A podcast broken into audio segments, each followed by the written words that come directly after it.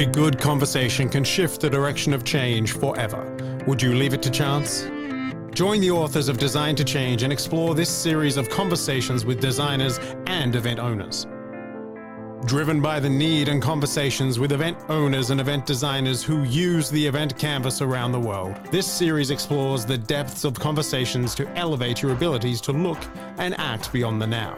Episodes are hosted by Ruud Janssen, Roel Frissen, Dennis Luijer, and Paul Rookens, with illustrious changemakers, designers, and pioneers in the field of design and beyond. To explore these conversations and additional content, visit designtochange.online. For now, let's start the conversation.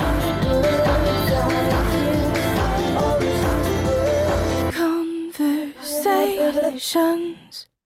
Well, good morning to you, Bob Bejan. Good morning, Ruud. Welcome to the uh, Design to Change podcast. It's an absolute pleasure to have you here. Uh, you were on our wish list for a long time, and we managed to secure your busy agenda to join us. It's a great pleasure to be here. It's fun. Thank you. Um, Bob, you're the corporate VP, Vice President of Global Events, Production Studios, and Marketing Communications at Microsoft. Yes, that That's is no small task. That's true. Yeah, it's a big job, but uh, it's it's very. It's I do say all the time, it's the best job I've ever had, and I'm a pretty old guy to be saying that. So, kind of cool. I'm I'm I'm sure with all of those responsibilities and everything that goes along with it, I am sure people may have seen you in other podcasts or maybe at live events. Um, very often, you're also the one that's enabling the team to deliver all of these events because you always uh, uh, celebrate your team, which uh, I think is is a is really what the events industry is all about, right? Absolutely, um, team sport for sure. Absolutely. Um, Bob, I want to ask you a question, which is the opening page on the Design to Change book. Um, a good conversation can shift the direction of change forever. Would you leave it to chance? No way. Can't. Every, I mean, uh, you know, making events in in corporate in the world is a uh, incredibly highly orchestrated thing. You know, you have to I, I think it it's like every step of it is really choreographed. You know, I mean, I think great event makers, great makers really are thinking about that all the time. Total awareness of everything that's going on. Every piece of it matters. Yeah. Well, thank God we have prefrontal cortexes and can, as a team, figure out what might happen next, right? If conversations are happening in real time. Um, now you have um, a vast experience. Can you tell us a little bit about your department or how you function within Microsoft, just for those that are new to to that orientation? I'm sure everybody's come across Microsoft, but what is your role and function within that? Yeah, so it's it's really it's quite unique, actually. I think um, in the sense that um, our chief marketing officer, my my my direct manager, Chris Capossela, has really refined his thinking in terms of the way we market inside this technology, this engineering company. And so kind of the way it works is, is that there are product marketing organizations attached to each of the product groups working hand in hand with engineering. But then there are these things that he refers to as marketing engines, and there are really three of them. One is advertising and brand. The second one is communications and PR. And then the third one is this experiential marketing engine that we have uh, that really is my area of responsibility. And what's wild about it, it, here at Microsoft is is not only do we have this department that has you know 100 professionals working with about another 5 to 600 long-term contract professionals building making events around the world. But we also have at our disposal this incredible facility that is uh, you know our studios um, microsoft production studios which is really five sound stages two full-blown recording studios. I mean you can really do anything there. Um, and the investment that the company's made in terms of enabling that, you know, and you know, we produce about 1,500 hours of television programming a month out of that studio space.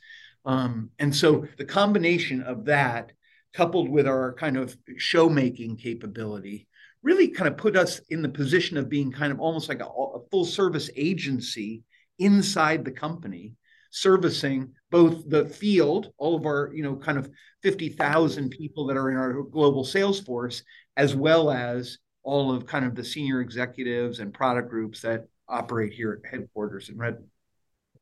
Well, that's no no small uh, task. Um, that's fun. making a making an appointment with Bob is is is is is actually fairly easy. I don't know how he's very accessible like this, but um, I think people that are well organized, but also people that are structured in the way that you're structured in an engineering company, um, you would typically expect, um, let's say, the problem solution fit to always be at the front center of what people do, right? Um, sure. This begs the question. Uh, I'm looking out here onto a little mountain in Switzerland. We were just talking about skiing in Verbier. Um, what is currently on your horizon of change when you're looking at the horizon? you know it's enormous eh, you know you'd think that we're as the world comes out of the pandemic or at least hopefully is coming out of the pandemic you would think things would be getting easier after three years of just kind of wild innovation and just mm. reinvention constantly but what's happening at least for us is that the reintroduction of in-person experiences without losing the scale and the efficacy that we mm. experienced and really discovered through the pandemic is a very difficult design problem. you know, uh, because you know you think on paper that you should be able to do it, and of course, interactivity and connection is the key to it. But taking that hypothesis and making it a reality, um, and really understand, and then trying to change human behavior, even as humans are being triggered by all of these kind of inputs that are going just go back to the way it was and people mm. kind of wanting to go back to the way it was because generally humans don't like to change um, you know that it creates a lot of challenges we've done one big global execution well two big global executions where we've combined in person and digital. Um, and we've just been you know we're, we're making a ton of mistakes. You know we're just doing a lot of stuff wrong. And and i think learning a ton and responding to that. Yeah. but we have a show coming up in 12 weeks a developer conference. So the, in the near you know the near future horizon we're focused on that show because it really we're excited because we think it's really we're making some major steps forward in the way those two audiences work and live together and interact. Um, and then I think in the longer term, you know, the next two to four years is really this idea of the uh, developing further this notion of a digital core that gets delivered globally, and then activating in these regional activations to bring the best of in person to life hmm. at a scale that's manageable. Because I think what we've grown past, at least at Microsoft, at least for now, because all these things can change. But but I think we've grown past this idea of just bringing tens of thousands of people together in a single city because the experience is so bad you know and even and and you all you need to get all that magic of human interconnection in person is maybe a couple thousand people really uh, to effectively kind of create that sense of scale and you know excitement and energy. Yeah. and so i think this this notion of kind of combining a digital core with regional execution um, I, I, that is occupying an enormous amount of our time. About what does that mean? How does it you know what what's possible you know and how do you really follow the sun in an effective way? And what do you ask of what do you ask of you know if you think about the star players of any given experience in our world our senior executives yeah. it's like what do you ask the talent to do in a in a show that really is existing in the world o- over a 24 or 48 or 72 hour cycle you know, yeah. are you really asking an executive to say, hey, for those two days, I want you to get up at six in the morning and then go to bed and get up at three in the morning and then you know go to bed. Are you really doing? And I think we are. I mean, I think that is what's happening. But yeah. you know, that's a very it's a very different conversation. Very demanding, right? the CEO. Yeah. When, when, when you're saying, yeah, you're going to get up at two and you're going to join, you know, Singapore uh, shave in the morning. exactly. I, I, look the same the way you looked last night at eight o'clock or this afternoon exactly at two, right? Yeah, precisely. Yeah, it's almost like we're asking inhumane time time commitments or or like circadian rhythm commitments from the wake and sleep of of the talent, right? You're saying the talent is one of such of such a core kind of like a component to that digital core. I like how you say that you have a digital core, that you've got the regional activations um, I'm, I'm also a firm believer, like what, what what you're saying, where you know big, bigger, biggest events, unless they are sporting events like the Super Bowl show or things that have recently taken place in the last weekend. Uh, but also there, there's kind of a, a Dunbar number whereby it becomes unmanageable, right? Or where it becomes um, untenable almost to like expect a city to absorb that kind of lift or or or to have you know the capacity at the right structure or to even scale a team for a couple of days in that way is just it's not a very sustainable way of doing things right no and i also think and i also think look there's a day of reckoning that's coming in our business right around mm. our contribution to the unsustainability of the way we operate yeah. in the world today right and yeah you know, all you have to do is walk behind any kind of convention center after a show is over and see what we leave behind when we leave these shows. You know, it's just it. You know, it's just hard to take anymore. And I think yeah. I, that's the other part that I think is gives at least me personally, it gives me optimism about where we're going directionally. Yeah. Because not only does it serve the business well, because it's a great, of course, showcase for our technologies. Yeah. But but I think it also makes this really significant contribution to you know kind of the sustainable footprint of, of humankind, right? Yeah. yeah.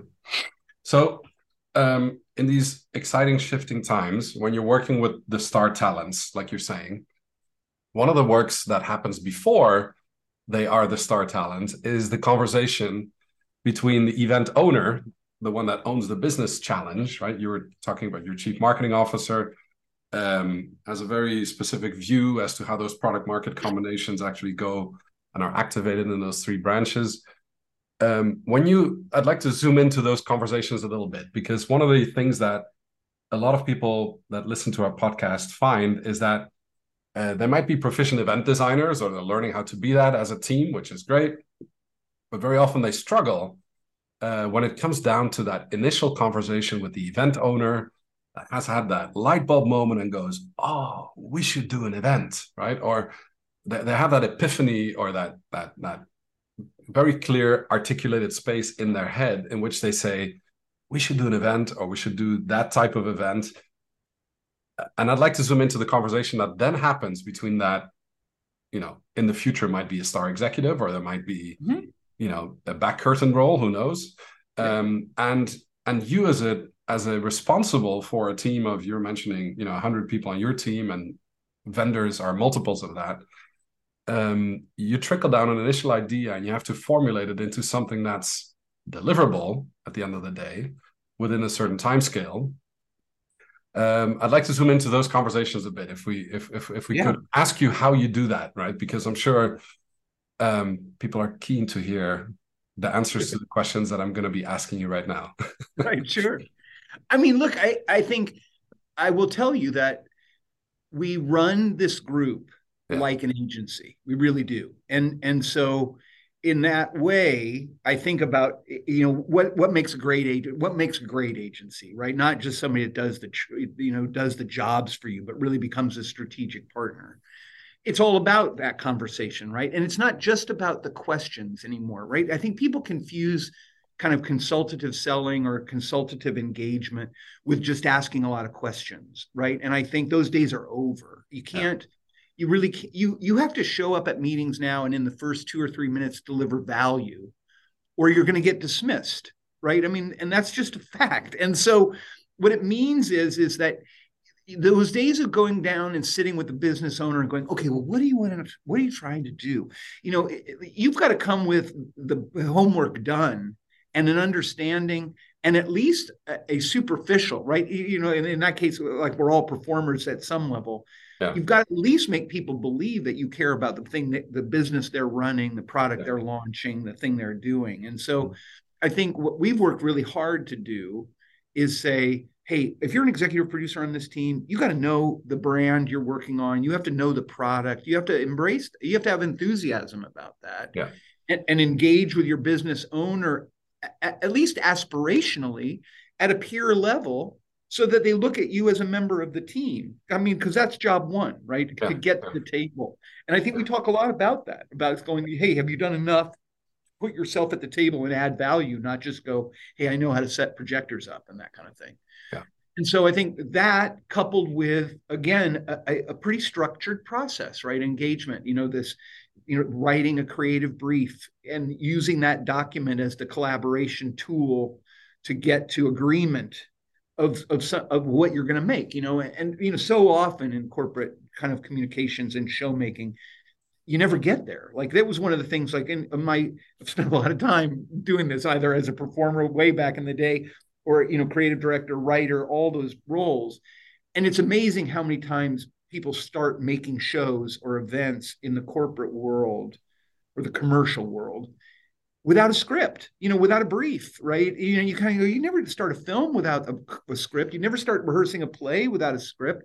And it's just so this idea of creating these simple set of things that seem remarkably simple, and in fact are, right? Really just conversation facilitators. Yeah.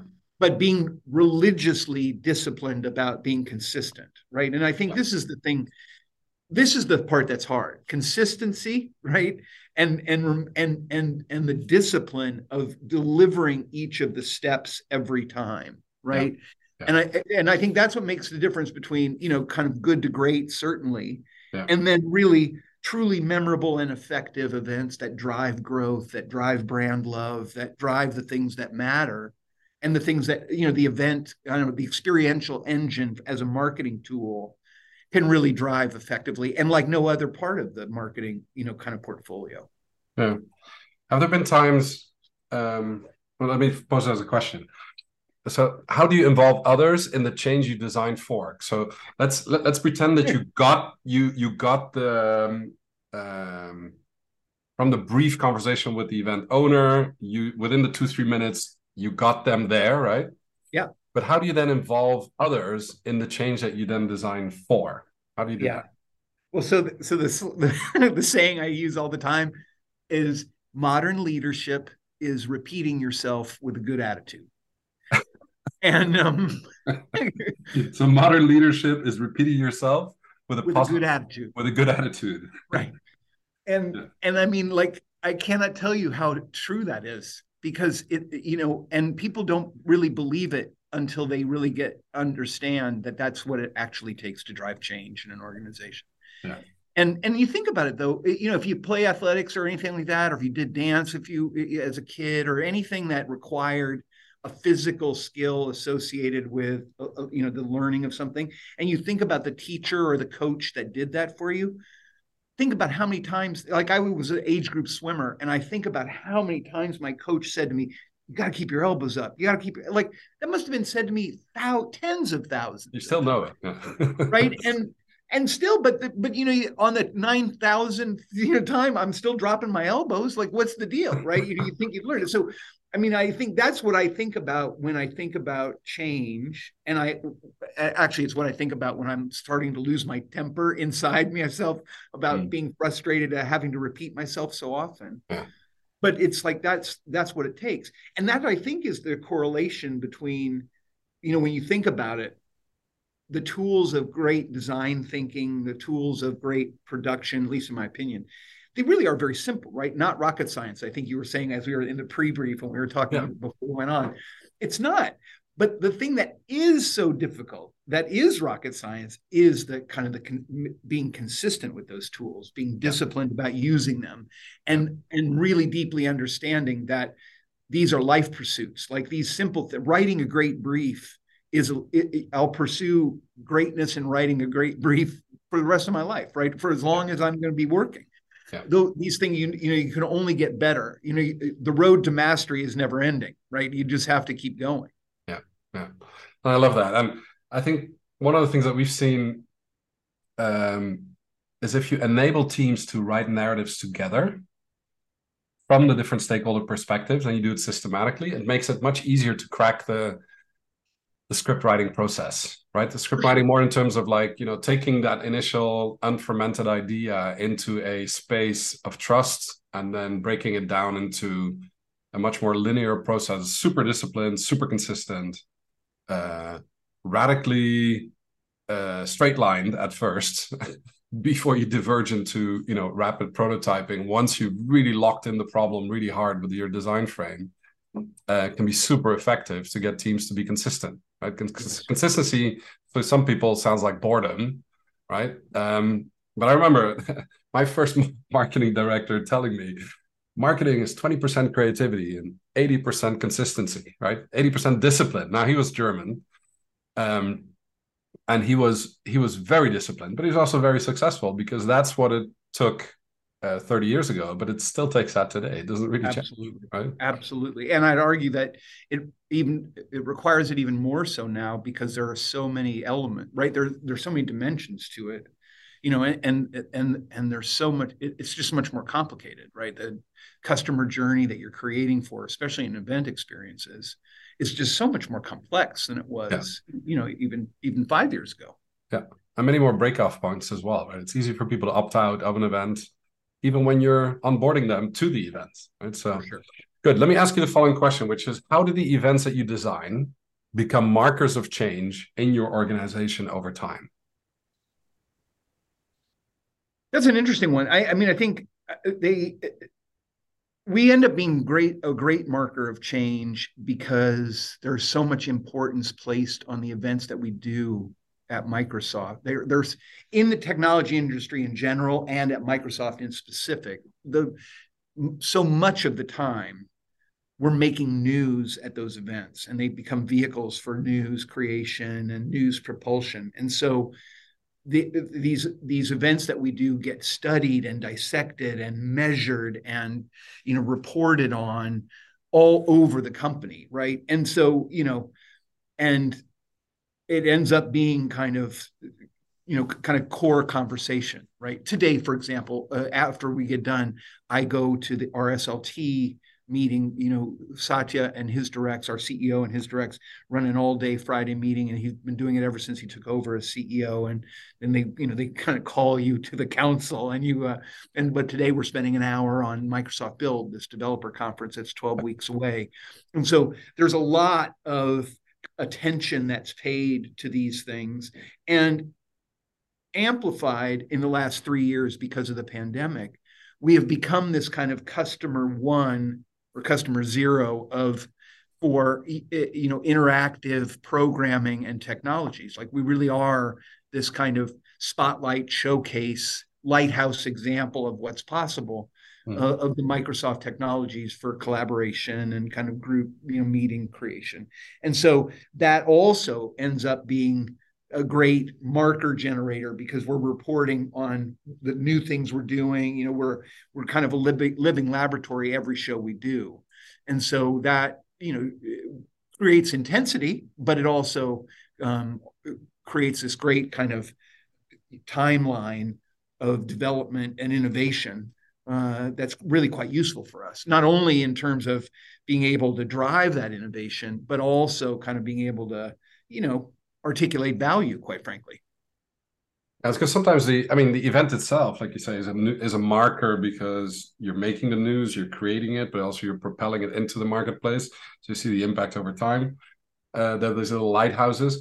Do you think you're, I mean, the fact that your C-suite spends an hour talking about Microsoft Build on this very Friday, right now that it's 10, 10 hours away, how did that initially start that conversation about this edition of Microsoft, Microsoft Build? Do you remember the like what was the seed when you first touched Microsoft Build? I don't know how many years ago, or maybe, but yeah, yeah. you remember when the seed was planted in your head, or when you heard the event owner say, "Oh, we should do Microsoft Build," or do you remember that moment? Yeah, yeah. Well, I mean, you look at what's in, what's interesting is is that uh, maybe six years ago, when I I took over this job, it'll be seven years in October, and um, and when when this role was created, several event teams across the company were brought together into one team. Um, and at that time, you know, every product group did its own shows. Every, you know, kind of everybody did their own. Everybody did their own thing. You know, kind of classic. You know, some executive put their hand up. We need an event, and so we just went. They just went and did it. And so the idea of bringing this group together and then and elevating it really you know because like most events groups those events teams were well down in the organization you know reporting to a marketing manager of some kind but layers and layers away from kind of the c suite certainly and the strategic mm-hmm. level of the company and so when i came back to microsoft to do this job uh, the idea was to put these events teams together and then really rationalize everything we were doing from an events perspective and try and take it to the next level, which is why it moved up to report to the CMO and that kind of thing. And so at that inception, the whole notion was to kind of be audience focused rather than product focused and shift the entire kind of events philosophy here to one that was driven more about the focus much more on our customers and our partners and the audiences we were trying to speak to versus the product group that had something to say or thought they had something to say and so they were throwing an event. And so that that evolution kind of really started seven years ago. And you know we've been on that journey ever since. And so that was so that's what started us kind of thinking about events as flagships that are focused on audiences ignite it pros you know practitioners build developers envision business decision makers the c series c suite executives focused by role ceo summit cio summit. And then our third party events that are industry focused that we participate in you know we we try and pick the preeminent industry event in the world for all the industries we serve. Um, you know and then and then a whole set of internal events right? Motivating the sales force communicating with executive staff you know that kind of thing. And so that was the big kind of evolution and it's been really effective because it's allowed us to get much crisper in terms of the way we think about the value of the event and the design sensibility is completely audience now driven, which is where it should be anyway, right? Yeah.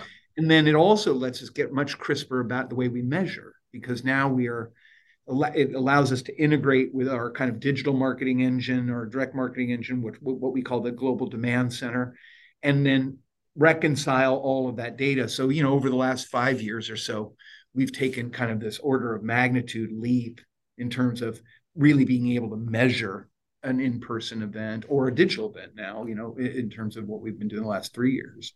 Um, so that that was kind of the kernel and yeah. and and really was the huge kind of big shift in the way we were thinking about experiential marketing. And now it's really that is evolutionary even as we're kind of moving through these big kind of tidal shifts in the way we do events holistically I like that. Um, so we have this saying that you know, show me an organization's event, and I'll tell you about their culture, right? Um, by visiting an event or by seeing an event up close, um, you can decode the culture of an organization. For sure. If you would um, enable the event owner to express their vision, uh, because very often C-level people instead of talking about the event as a purpose, it's more a, a culture carrier or something that, you know, it allows you to see the petri dish over time as to how the the audience changes or the stakeholder changes, but also how your own product or organization changes in relation to it, right? And I like how you said this global demand center and the digital core. You would expect that of a company of Microsoft that you have mastered the art after seven years of doing that. And I'm sure there's so many moving parts. Sometimes you'll still be wilder to figure out how they. Believe me, we haven't mastered it yet. Yeah.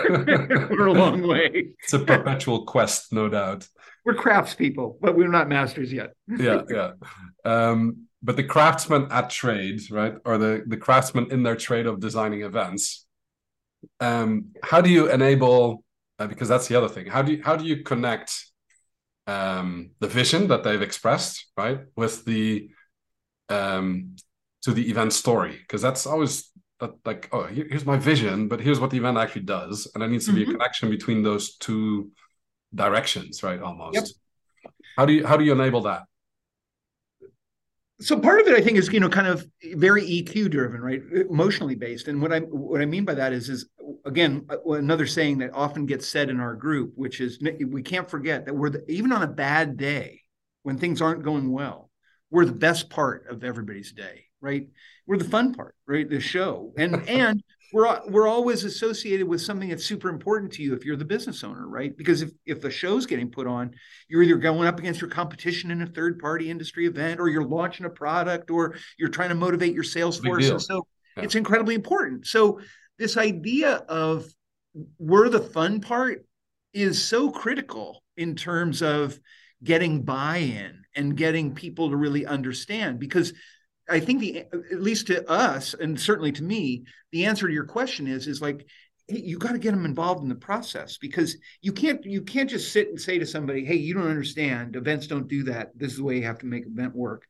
You got to embrace you got to embrace what they want to say and then bring them into the process so that they can appreciate the power of what that event is. And then all the while you're demonstrating that your expertise is going to make them feel better you know be safer they're going to look good you know? I mean it's all you know there's all of that stuff comes into play. You know it, it's it's why i often think about events even with a high degree of technical you know kind of or digital componentry to them it still feels to me like making theater right? It's it's a theatrical experience right? Mm. and even more specifically, it feels to me like making a musical because there's so many kind of different disparate parts and you've got so many people that you've got to get collaborating. And even though many of them don't even understand what the others do you know what i mean? It's like and it doesn't matter. They've just all got to come with you on a, this thing. And so this idea of kind of running summer camp you know being the fun part of people's day while at the same time you know having an appreciation and a, and an enthusiasm for their business right not just like oh we're going to do this for you because you're a stupid corporate person you know which you know there are a lot of events people that kind of engage with their business owners in that way yeah. remarkably but it's yeah. true yeah. and and i think that's the combination right it's really the like hey we're let's put on a show right in that good old fashioned way yeah. of going like this is what it is and it is going to be fun and you are going to be nervous and all those things are going to be true but yeah. it's all going to work out because yeah. you know this is what we do every day and you know in that sense i'm an emergency room physician right? Yes yes your arm is bleeding but it's going to stop and i've seen so many other ones before right? You know like it's that same kind of thing yeah. I like that. Yes your arm is bleeding and it is going to stop um, Dr. Bob Bejan uh, in PR for events. Um, so I like because you you exude a, a form of enthusiasm and uh, energy that I think is contagious when people uh, talk to you. Um, now people can't see you. You know, we're we're here uh, looking at each other from across a pretty large distance. I would say that's what technology can do for us these days. Um, I also realize that um, let's say being able to get them involved in the process like making a musical requires moving a mountain right? Because you know you've got to you've got to not just audition but you know have the script ready and Absolutely. ask the right people and you've got to you got to fill the orchestra pit and you got to make sure that you know when the tune is out of sync people will hear that right? And so it has to be rehearsed in some way or other et cetera et cetera et cetera. And there's probably sheet music that goes under the whole layer to make sure that it gets scaled over time in the right way. Why do you think it took so long for the events industry to get their act together when it comes to creating sheet music? I think there are a couple of reasons. I, I, I think I'll start with the one that's easy first, although it's the one I believe the least in, and that is is like, hey, look, historically, the events business I think is at the bottom rung of the marketing hierarchy right? And so, to a certain degree, it kind of was the like the you know stepchild of of marketing. And so it kind of gets forgotten or not thought about or people are very reductionist about it and they're like oh yeah that's just like food and beverage somebody somebody ordered the food and get the catering done and i'm going to say a few words and that kind of thing. And you know so that misconception about like well is is part of it. The other part of it though i think is is that I think in the discipline, eh, eh, especially in the before time, before that pandemic, I think there was a general laziness in our industry because all you had to do is say to another human being, well, you know, there's nothing like human beings getting together. I mean, it's just magic. And right. And like we all just accept that to be true. And because that's such a universal truth, I think it bred laziness in our industry because you could get over because it's like everybody goes, well, they got to do the event, you know, they're going to do it either way, you know, and this way it's going to go. And so, you know, there was this general like, oh, you know, it's like taxes. You got to, you got to, you got to do it. So you're, yeah. we're going to do it one way or the other. And I think what happened over the pandemic, certainly for us at Microsoft, but is the the ability to now measure and then qualify the, you know, the impact so pronounced and so you know kind of unequivocally has i think elevated our you know stature and credibility in a way um, that i think has changed the game for us. And so i mean i but i also think it has it sends this signal now you know to the industry that it's like okay you better get your act together because you know the the notion of really kind of scrutiny around the return on investment is real and can be measured. And then I think the other thing that happened in the pandemic is I think senior executives started to realize that yes, it's true. There are a set of human beings that love to go to events, that love to connect in person. But it, of any given audience, any given market, it only represents about 30% of your audience. So it's like that notion of events were the be all and the end all, you had to do it. I don't think that's a true statement anymore on the other side of the pandemic. You don't have to do it. And in fact, there's a lot of data that says if you do it digitally, you're going to reach a lot bigger percentage of your audience, and it's going to be equally and in some cases more effective than if you did an event. And so I think that's yeah. really changes things. So do you also feel that because that's the that's maybe the the business rationale of the global demand center engine that can measure the ones and zeros, right? Mm-hmm. Do you believe that there is also, let's say, from the perspective of the marketing community aspect in your role, uh, you know, are, are, managing communities, building communities over time?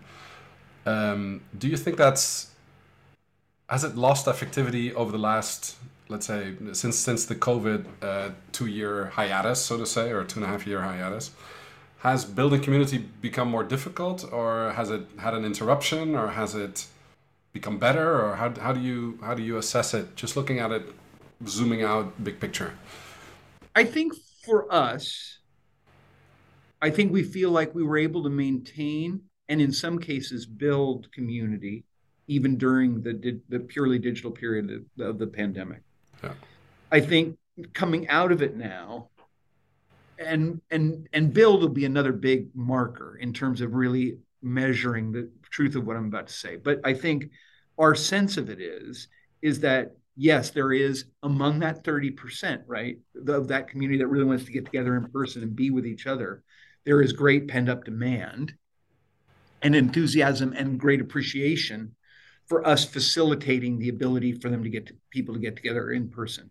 And mm-hmm. that and that's an important tool right? I mean that piece of it will be it will continue to be important. But i think the piece of it for us is is like we don't we do not want to lose the vibrancy that we feel we created in the digital space with regard to community. Because I think what we're realizing is is like oh the relationship is is if you think of it as like an EKG if a year is like a heartbeat the event is the biggest beat, the most exciting time, but the continuity of the digital community is so. And the more we can weave that together, I think there's the opportunity. There's so much upside there. It's funny you say that because um, exactly on uh, page 62 of Design to Change, we've created that heartbeat, but also the and we'll happily share the link um, in the, to the podcast because we can only see it in audio or hear it in audio. But I think the heartbeat and what it represents over time for the different yeah. stakeholder groups is really where you know that that that cadence comes together, right? For some, it's Absolutely. a very long cadence of how often does build take place? Once a year, or is it once a year? Once a once year. A year. So that's a cadence of a year where the community gets together, maybe in that physical space or in that focus space, which is the most fun they're having that day or a couple of days of that month, probably. Um, but you've got to find that interference spot, right? A long arc for the for the C-level uh, dis- decision maker to say, yes, we're carrying on with this cadence and we're making the investment and we're taking the risk, and we see the reward of doing that. To the people that are then tasked with physically building the roads for people to get to build, right? Um, who work on it hour by hour, minute by minute, day by day, right? Um, to kind of build the road together. Uh, and then you've got the people that are, you know, in the global demand center checking out whether the tickers are working in the way they should be. Exactly right. Um, and I like um, I like how you guys have really codified not just the wording but also um, um, the way that I, I see the enthusiasm also in other videos that I've seen uh, that you, you have produced and you appeared in, uh, you can tell that this is in the DNA of how you guys do this. Um, yeah. And that's no small feat for such a large company. No, it's true, and and and I think it's a it's a tribute to our most senior management. I think you know it's a tribute to our CEO who, who really expended an enormous amount of energy. You know, eight years ago when he took over to really kind of set a cornerstone of a change in culture and approach.